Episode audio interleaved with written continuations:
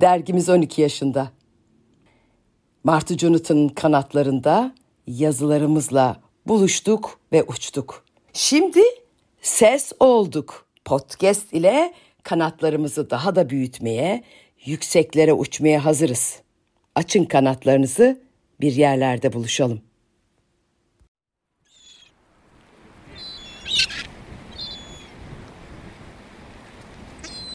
Pencere önündeki hayat. Yazar Aysun Bahar Asar. Seslendiren Ayşem Kaya. Kışın ilk günleri. Henüz kar yağmamış. Nergisler çoktan terk etmiş köyü. Dağın başında sıvaları dökülmüş, duvarları yıkık dökük bir ev.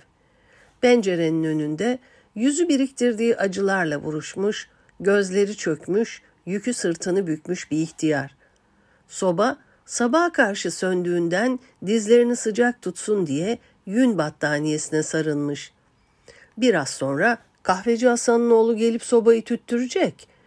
Demli çayının yanına peynirini katık edecek yaşlı adam. Elinde karısından kalan ahşap tesbih, oturuyor camın önündeki zümrüt yeşili koltuğunda. Gün batıp da etraf kararıncaya kadar neyi izliyor bu ihtiyar? Kimi bekliyor ay çıkana kadar? Evvelden başladı Ahmet amcanın çilesi. Bir gece yarısı jandarmalardan oğlunun nehirde ölü bulunduğunu öğrenir Ahmet amca. Bundan gayrı hayatı eskisi gibi olmaz. Geliniyle 15 yaşındaki torunu İshak kalır oğlundan geriye.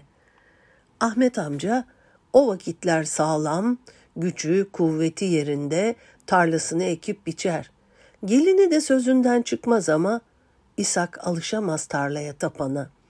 Babasının ölümünden sonra söz dinlemez. Annesine çektirmediği kalmamıştır. Dedesiyle annesi tarlada iş görürken İshak dağ bayır gezer. Bir gün annesi tarladan sonra bulgur pişirip koyar sofraya. Yanına da birkaç parça turşu. İshak beğenmez. Kaşığını atıp kalkar oturduğu şilteden.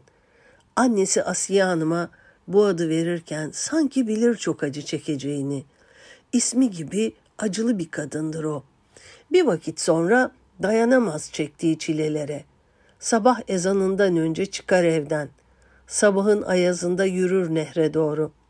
Kocasının cansız bedeninin çıkarıldığı suya bırakır kendini. Geriye oyalı yazması kalmıştır kıyıda.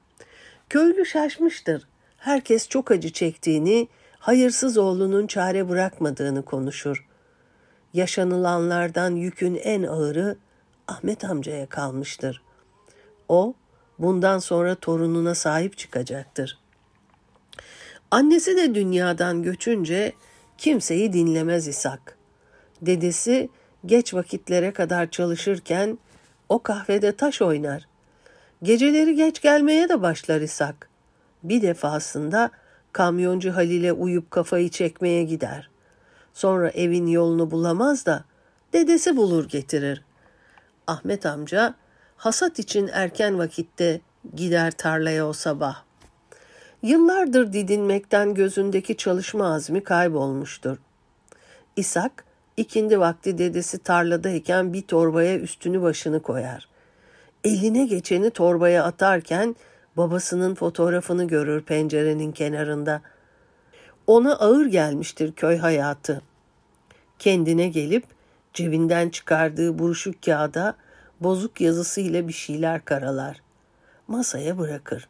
Son kez bakar çocukluğunu geçirdiği eve. Sonra da çıkar evden. Gidiş o gidiş. Bir daha evin yolunu bile hatırlamayacaktır belki. Ahmet amca tarla dönüşü masanın üzerinde o kağıdı bulduğu günden beri kendine gelemez. O gün bugündür camın önünde bekler durur torunu İshak'ın geleceği günü. İshak'ın bir gün gidecek olursa bir daha gelmeyeceğini ta o vakitler bilir Ahmet amca. Gelmeyecek biri için yıllarını geçirmiştir o cilası dökülmüş pencerenin önünde. Nihayet gelir Hasan'ın oğlu. Kuru odunlarla harlatır sobayı. İsli çaydanlığa da su koyar geciken kahvaltı için. İhtiyara kapının yanındaki yüklükten bir çift yün çorap, yakası eskimiş bir gömlek çıkarır. Ahmet amcanın elini yüzünü yaşaran gözlerini temiz bezle siler. Ahmet amca delikanlıyı gördükçe torununu hatırlar. Onunla şefkatle ilgilenen torunu olsaydı ya, tırpan sallamaktan yorulmuş buruşuk elleriyle delikanlının ellerine uzanır. Titreyen elleriyle bir şeyler anlatmaya çalıştığını anlamıştır delikanlı. Söylemedi Ahmet amca. Tek söz söylemedi. O an Ahmet amcanın buruşuk yanaklarından tüm dünyadaki ihtiyarların mahcubiyeti ve yalnızlığı akıyordu.